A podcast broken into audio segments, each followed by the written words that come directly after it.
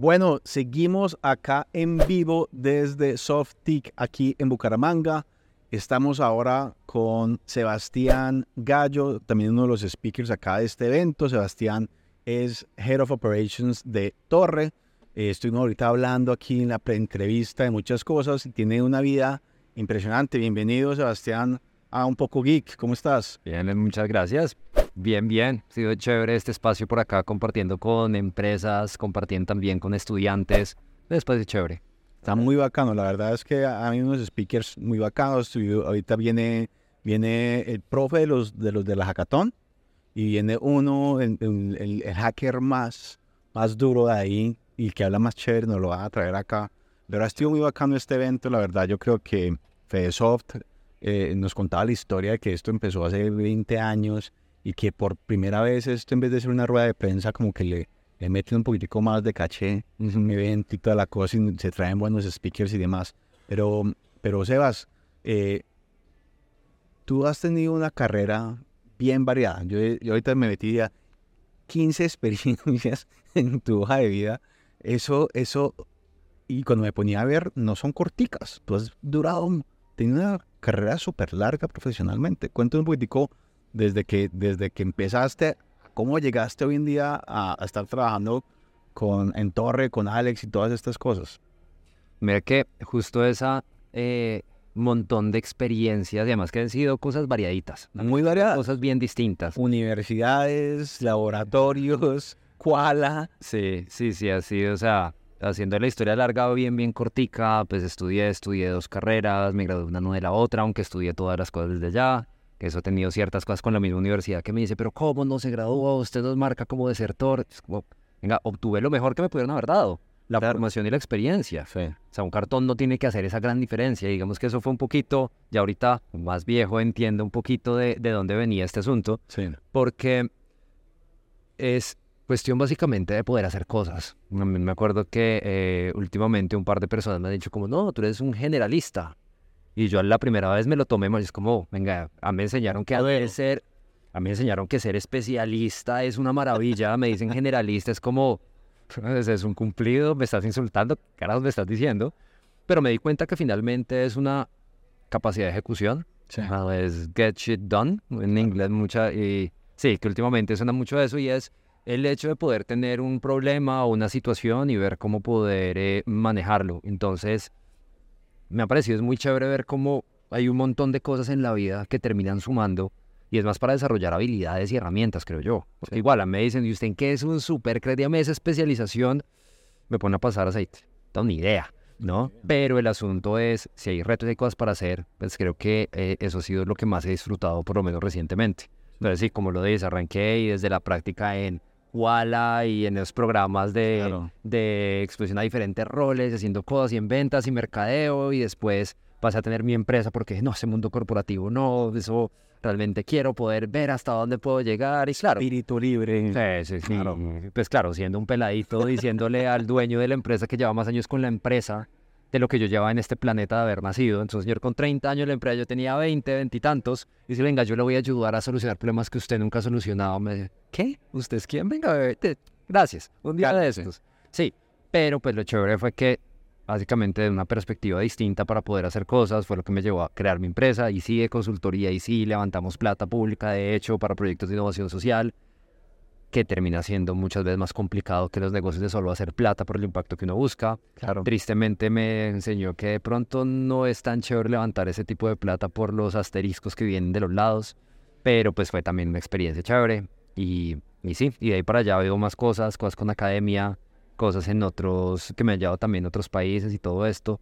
Y creo que el, el común denominador de todo esto ha sido, igual siempre como querer aprender, querer ver qué hay de distinto, ha sido más esa curiosidad y... Y bueno, y también bendición caída del cielo que hasta ahora he, he podido seguir dándole a lo que en las cosas que he arrancado. Eh, tú trabajaste un tiempo en el CESA, yo te contaba que yo, que yo soy mentor de emprendimiento del CESA. Uh-huh. Y, y lo, justamente lo que hablabas ahorita con respecto a, a qué aprende uno en la universidad o, o, o las cosas que uno estudia. Eh, incluso tuvimos aquí a un PhD hace unos meses en, en, en Poco Geek y yo le preguntaba, ¿vale la pena esos dos años de estudio que te fuiste, que estuviste allá, Eh, eh, ¿Por qué? Porque es que hoy en día uno dice, listo, en el pasado, todas estas Ivy Leagues y todas estas cosas, y la gente muy enfocada en buscar trabajo, y en, y en jubilarse, y en aguantar, y en crecer, y todo esto. Pero hoy en día, cada día vemos más emprendedores sin carreras. Eh, eh, o incluso muchos años después vuelven, pero ya a temas de, de M B As, de temas de muy más que todo financieros, legales, de dirección de equipo, de cosas como más generales, pero eh, claramente pues yo estudié y también tengo maestría, pero ¿vale la pena hoy en día eso? Te le contaba era porque cuando soy mentor de, de emprendimiento del CESA, muchas de las cosas que, que enseñamos y estructuramos están muy enfocados en esa vieja escuela, pero la realidad de emprender, que tú al haber sido emprendedor la conoces, es muy diferente a lo que está en papel. Uh-huh. Cuando hablamos ya obviamente de, de que hay que saber y presentar para uno salir a buscar plata y tener credibilidad, pues es diferente. Si tengo que saber la parte financiera, si tengo que saber cómo atraer productos, si tengo que saber quién voy a contratar, si tengo que saber cómo el tema de escalabilidad, expansión y demás, pero ya cuando es, toca hacerle, el get shit done, ¿me entiendes? Mm-hmm. Incluso es una de mis portadas de Twitter, eh, es cómo le hacemos.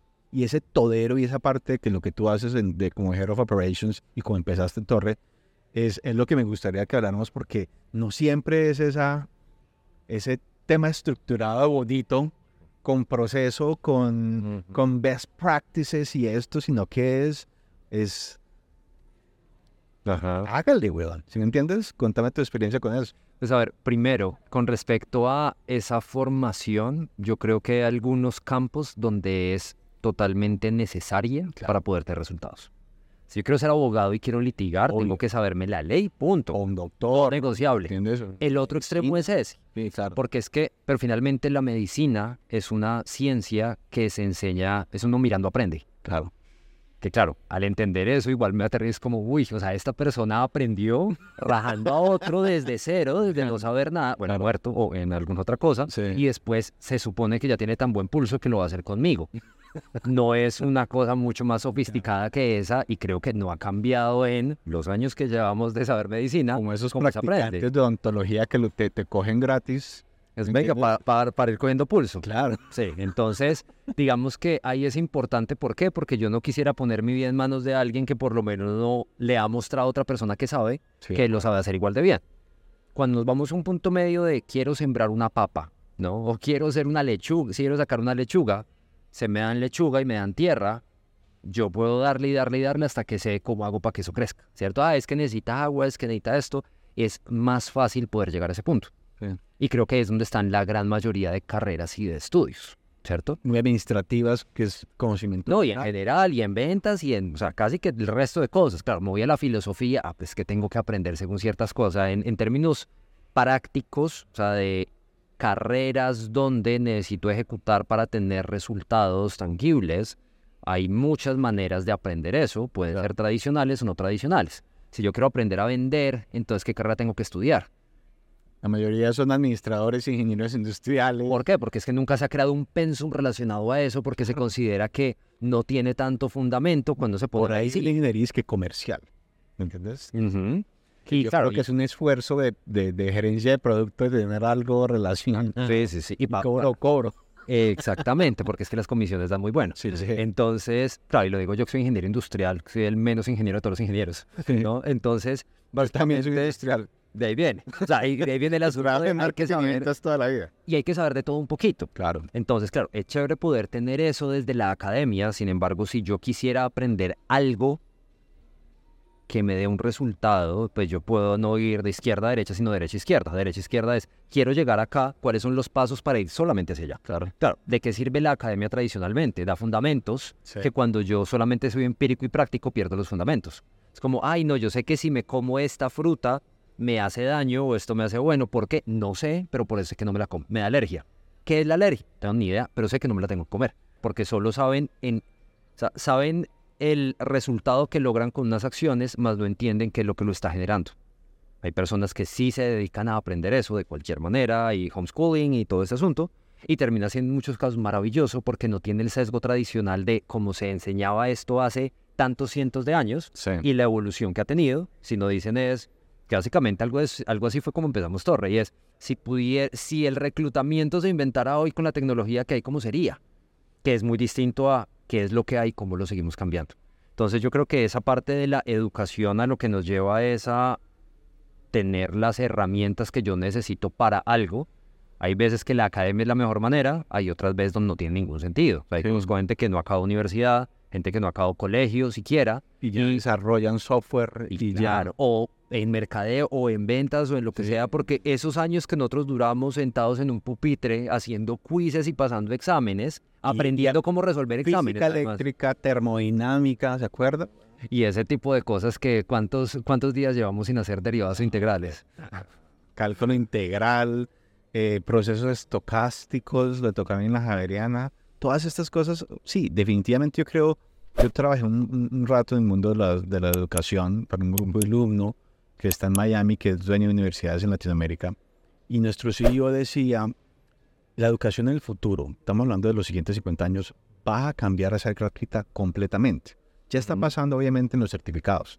El conocimiento está. Tú lo aprendes, tú lo tienes. Ya que certifique el conocimiento y te mm. haga el examen y eso, y te doy, es lo que te puedo cobrar. Mm. Pero de resto, ya es, ¿para qué aprender todas estas cosas que pueden, obviamente, desarrollar? Yo siento que yo estoy en ingeniería igual porque, de cierta forma, en el colegio me fue muy bien en las matemáticas, en ciertos aspectos que me gustaban. Mm-hmm. Y como se me facilitó, pues a mí me parece chévere.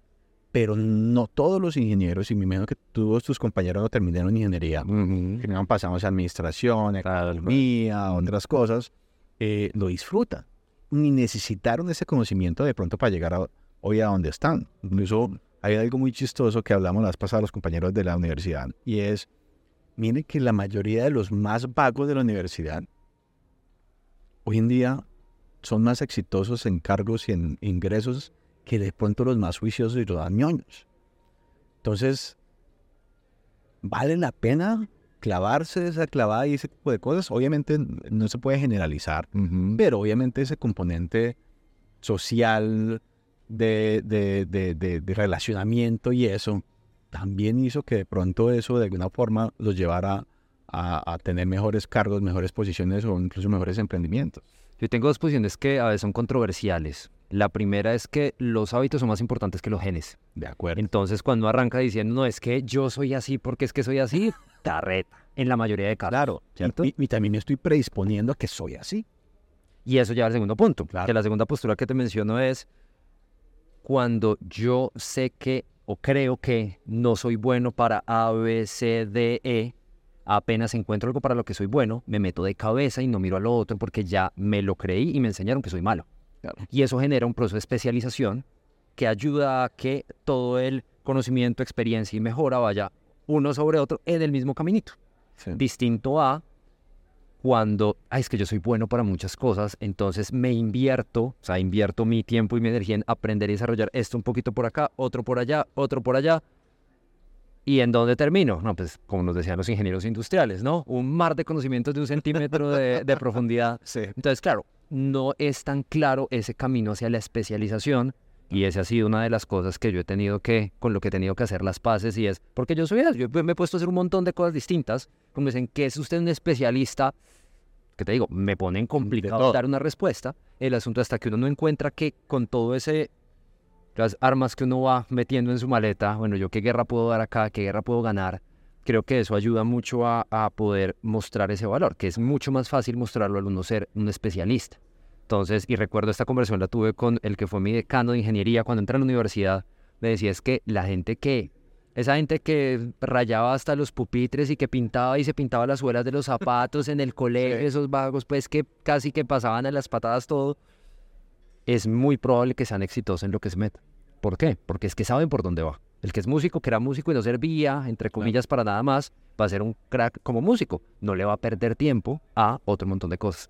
Entonces, esa especialización, creo yo, sea porque se la cree que vienen los genes, sea por, sea por el motivo que sea, creo que es la que ayuda muchas veces a que estas personas brillen, claro. no necesariamente por la capacidad. Y claro, como nos enseñan que es que la capacidad o la inteligencia es la académica y es la que debe saber que uno más uno es dos y no otro tipo de inteligencias o no, pero de capacidad de generar resultados. Finalmente la inteligencia es un asset, es un recurso que uno tiene, ¿cierto? Ese, bien lo mencionaba como brain power, como horsepower mental de qué le da, pero pues es que qué me da no es lo mismo si yo quiero un vehículo para trocha que si quiero un vehículo para pista.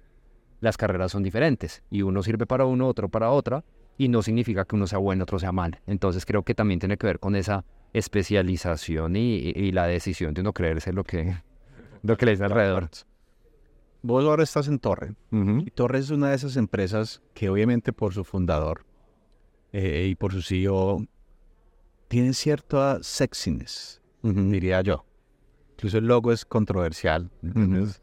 Eh, eh, no controversial porque obviamente, eh, eh, eh, pero ha cambiado y, y, y tiene algo detrás.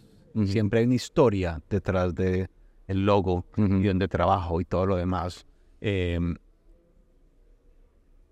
muchas de tus decisiones de vida, incluso tus viajes, me contaste que estuviste en Turquía, y toda tu experiencia, ¿crees que te llevó a que, a que Alex te viera como alguien con el que quería trabajar? ¿O tú igual, si no hubieras tenido esas experiencias, pudiste haber terminado ahí?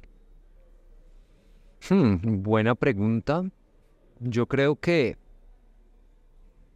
como lo mencionaba ahorita en la conferencia, o sea, el uno poder estar en un trabajo, eso tiene que ser como en Tinder. Tiene que ser match, match. ¿Sí? Sí, tiene que haber me gusta y me gusta por ambos lados, si no, la cosa no funciona. Sí. Entonces creo que también hay un ser todopoderoso superior que organiza. Yo creo firmemente en eso, hoy en día en que todo es para bien también. Está.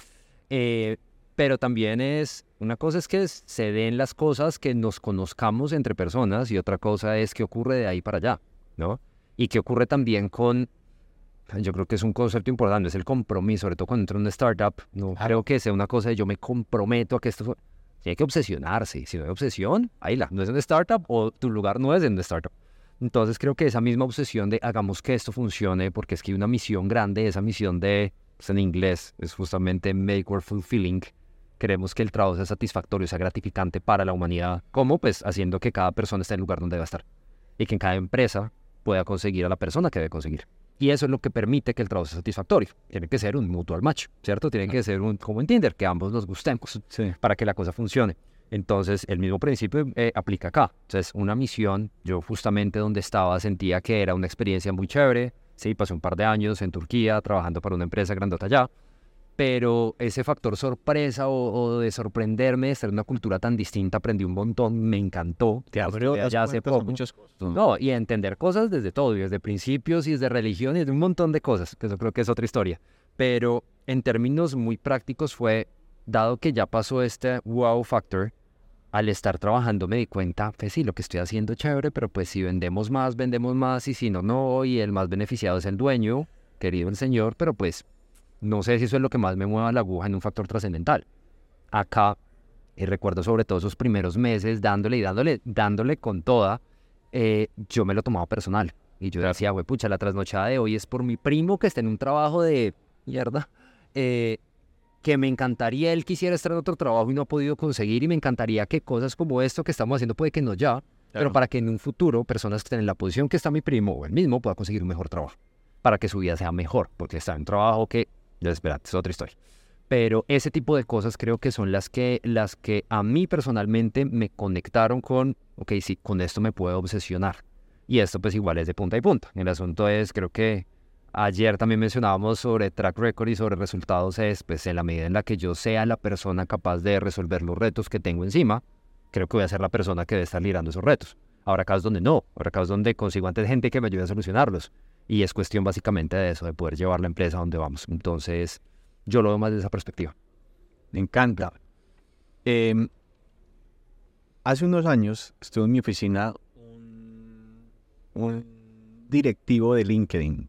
Uh-huh. LinkedIn nunca le había pagado mucho por las a Latinoamérica en su momento. Incluso ellos no tienen casi empleados acá, ni, ni enfoque, pero él, nosotros tenemos una cuenta costosa y nos visitó porque, porque um, quería que invirtiéramos fuerte por el tema de las universidades con las que estamos trabajando. Eh, yo, yo hice mi práctica profesional en Estados Unidos, uh-huh, cuando LinkedIn no existía en Colombia, y fue uno de los de los primeros cinco mil miembros de LinkedIn en el mundo. Y él se metió a mirar Uh-huh. Y me dijo, wow, y yo me acuerdo que yo como hasta el dos mil diez, y eso fue en dos mil cuatro, dos mil cinco, nunca utilicé eso porque en Colombia no existía. Sí, sí, sí.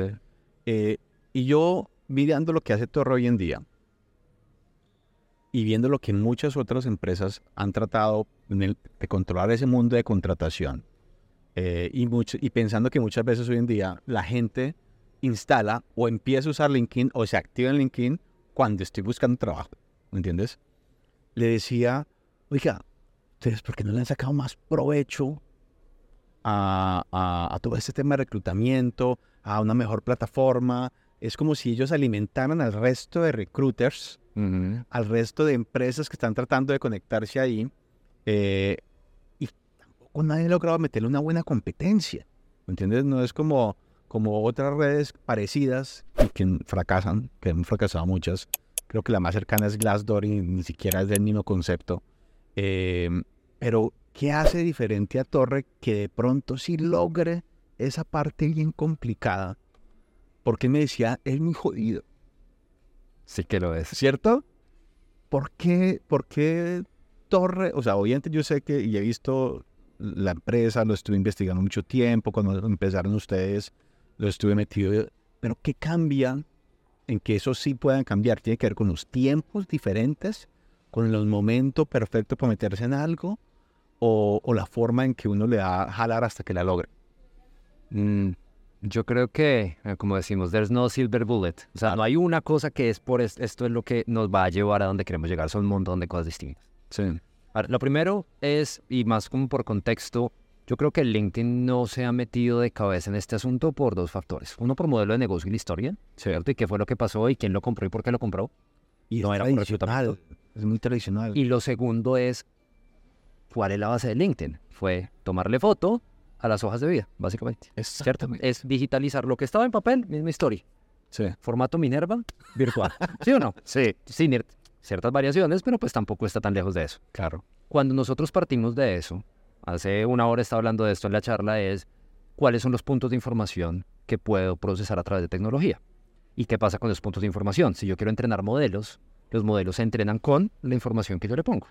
Cuando la información que le pongo está limpia, maravilloso. Cuando tiene ruido, no se puede crear un modelo que sea preciso. Y creo que, si bien esta es la base más grande del mundo en términos de perfiles, sí, al, la, al tener información no estructurada, esa información sirve para cierto nicho y cierta tecnología hasta un punto, pero no es posible seguir avanzando frente a eso. Tiene muchísima información que no es útil para las nuevas tecnologías que tenemos y además que no está validado, no tiene forma de ser validada. Sí. Y termina siendo de nada. O sea, justo les contaba ya la cantidad de veces que he recibido mensajes. Mira, te recomendé por estas cinco habilidades, recomiéndame por favor. Dame tu endorsement. Y es como... Y creo que nos ha pasado a montones de personas como, pero tú, ¿quién carajos eres? ¿Y sí, por qué me estás escribiendo solo para eso? Claro, porque es que es la manera de hackear el modelo. Y como ese modelo no ha estado enfocado en, ven cómo conecto, cómo hago este mutual match, ¿cierto? Eh, el negocio es otro. Y pues digamos que la cantidad de dinero que están imprimiendo en esta empresa es tan maravillosa que no estoy seguro que siquiera tenga sentido para ellos ponerse a replantear todo lo que tienen. Sería otro negocio diferente. Entonces, eso por un lado.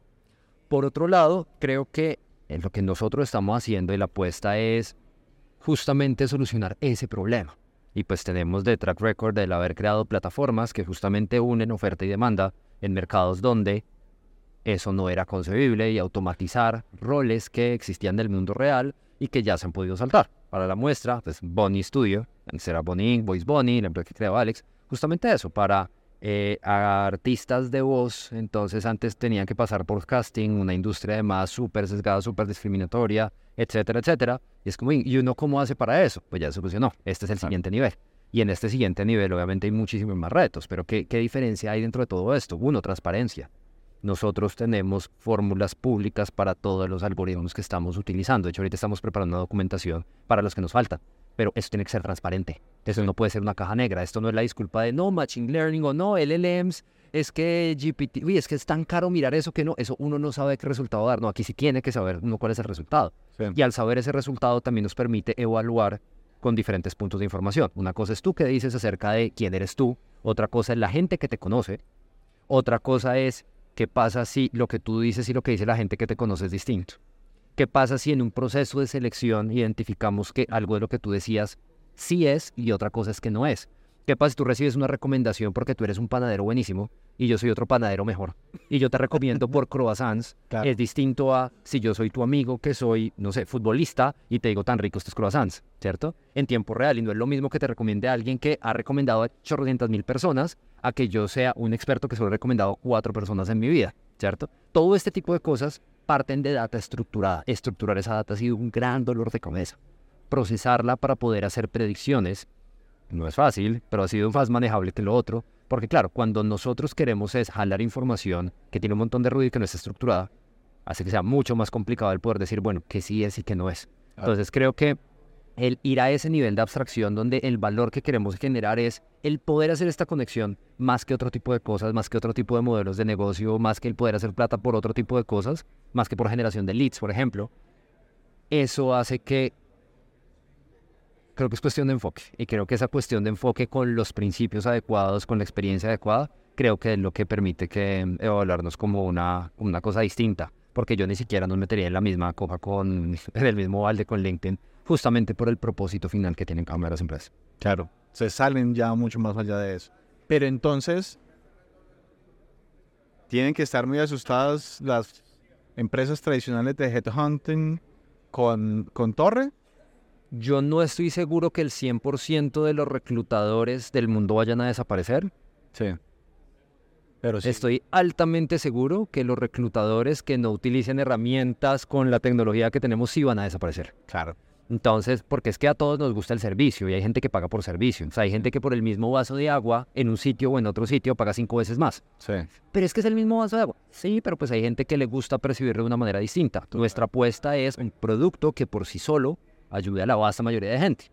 Pero pues como hay gente que le gusta ciertas cositas, entonces por eso no digo que el cien por ciento deban temer, creo que es más una cosa como, no sé, es como los que manejaban antes coches de caballos para llevar a la gente. Uy, qué miedo el carro. No, qué miedo el carro, maneje carro. Uy, es que ahora los carros se manejan solos. ¿Válido? Ahora que sigue, tus habilidades para qué más pueden ser útiles. ¿Cómo puedes apalancarte en eso? Y siempre va a haber personas que quieren un tipo de servicio diferente, que finalmente lo que hace un headhunter. Sí, claro. Ofrecer un servicio. Bueno, Sebas, ya para terminar, tú has creado tu cargo dentro de la compañía en la que estás. Uh-huh. ¿Me entiendes? Eh, eh, tú ya eres la cabeza de operaciones. Cuando uno empieza en sus startups y uno va creando, y, y incluso se va poniendo los cargos y las vainas, y, y, y, y eras V P, ahora soy head, ¿será mejor ser head? ¿Será mejor ser V P? ¿Cuándo vuelvo chief? Depende de cuánto me gane, depende de esto, depende de aquello. Yo creo que es algo que, que, que en, las, en las startups y en los emprendimientos la gente se pregunta. ¿Me pongo chief o me pongo V P? ¿Me pongo esto o me pongo aquello? Vos creas tu cargo, estoy seguro de eso. ¿A dónde va esa división tuya? ¿Qué más puedes seguir haciendo aparte de simplemente crecer más países, más gente, más cobertura? ¿Me entiendes? Se acaba, te vas a, a ayudar a otro proceso, o eso es infinito. Yo ahí te respondo de dos maneras. Uno, con respecto a operaciones, y otro, sí. ¿Dónde me veo yo? Arranco por qué creo que pasa con operaciones. Algo muy chévere en una empresa como esta es que la operación cambia, y cambia frecuente. Sí. No es lo mismo hace cuatro años, que hace tres, que hace dos, que hace uno. No es lo mismo lo que hacíamos en operación hace seis meses de lo que vamos a hacer dentro de seis meses. Claro. Porque al ser una empresa de tecnología que está automatizando la vasta mayoría de procesos, si durante seis meses todo sigue funcionando igual, significa que vamos demasiado lento. Y eso es algo que yo no debo permitir que ocurra. Entonces espero que estemos variando eso. Entonces la operación per se, ¿cómo va a cambiar? Ya veremos. Porque es que no es cuestión solamente de, ay, es que hasta aquí llegué y ya la logré. Creo que aquí este la logré. Todavía nos falta una década para decir la logré en alguna cosa del todo, todo, todo. Y seguiremos queriendo ofrecer más valor, generar más cosas. Sí. Entonces, claro, con un equipo de personas estamos ofreciendo un servicio. ¿Qué va a pasar? Ojalá todo se automatice. Pero ¿y luego qué vamos a hacer? ¿Qué más podemos ofrecer? ¿Qué más están buscando los clientes? ¿Qué más están buscando los usuarios? ¿Qué más buscan los talentos? Y las personas que están buscando ese talento. Y con eso abriremos nuevas puertas para ejecutar más cosas que idealmente después el producto absorbe o se automatiza. Entonces, ¿para dónde va operaciones? Ya veremos según lo que el mismo mercado y la gente nos esté diciendo. Iremos cambiando los perfiles que necesitamos, las personas irán creciendo.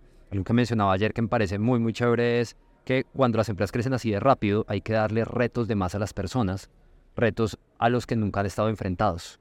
Y eso ayuda a conseguir esas estrellas nacientes, esos high potentials que cada vez van a poder seguir creciendo. Hemos encontrado ya bastantes, espero que podamos seguir encontrando y ya con eso la estructura también variará.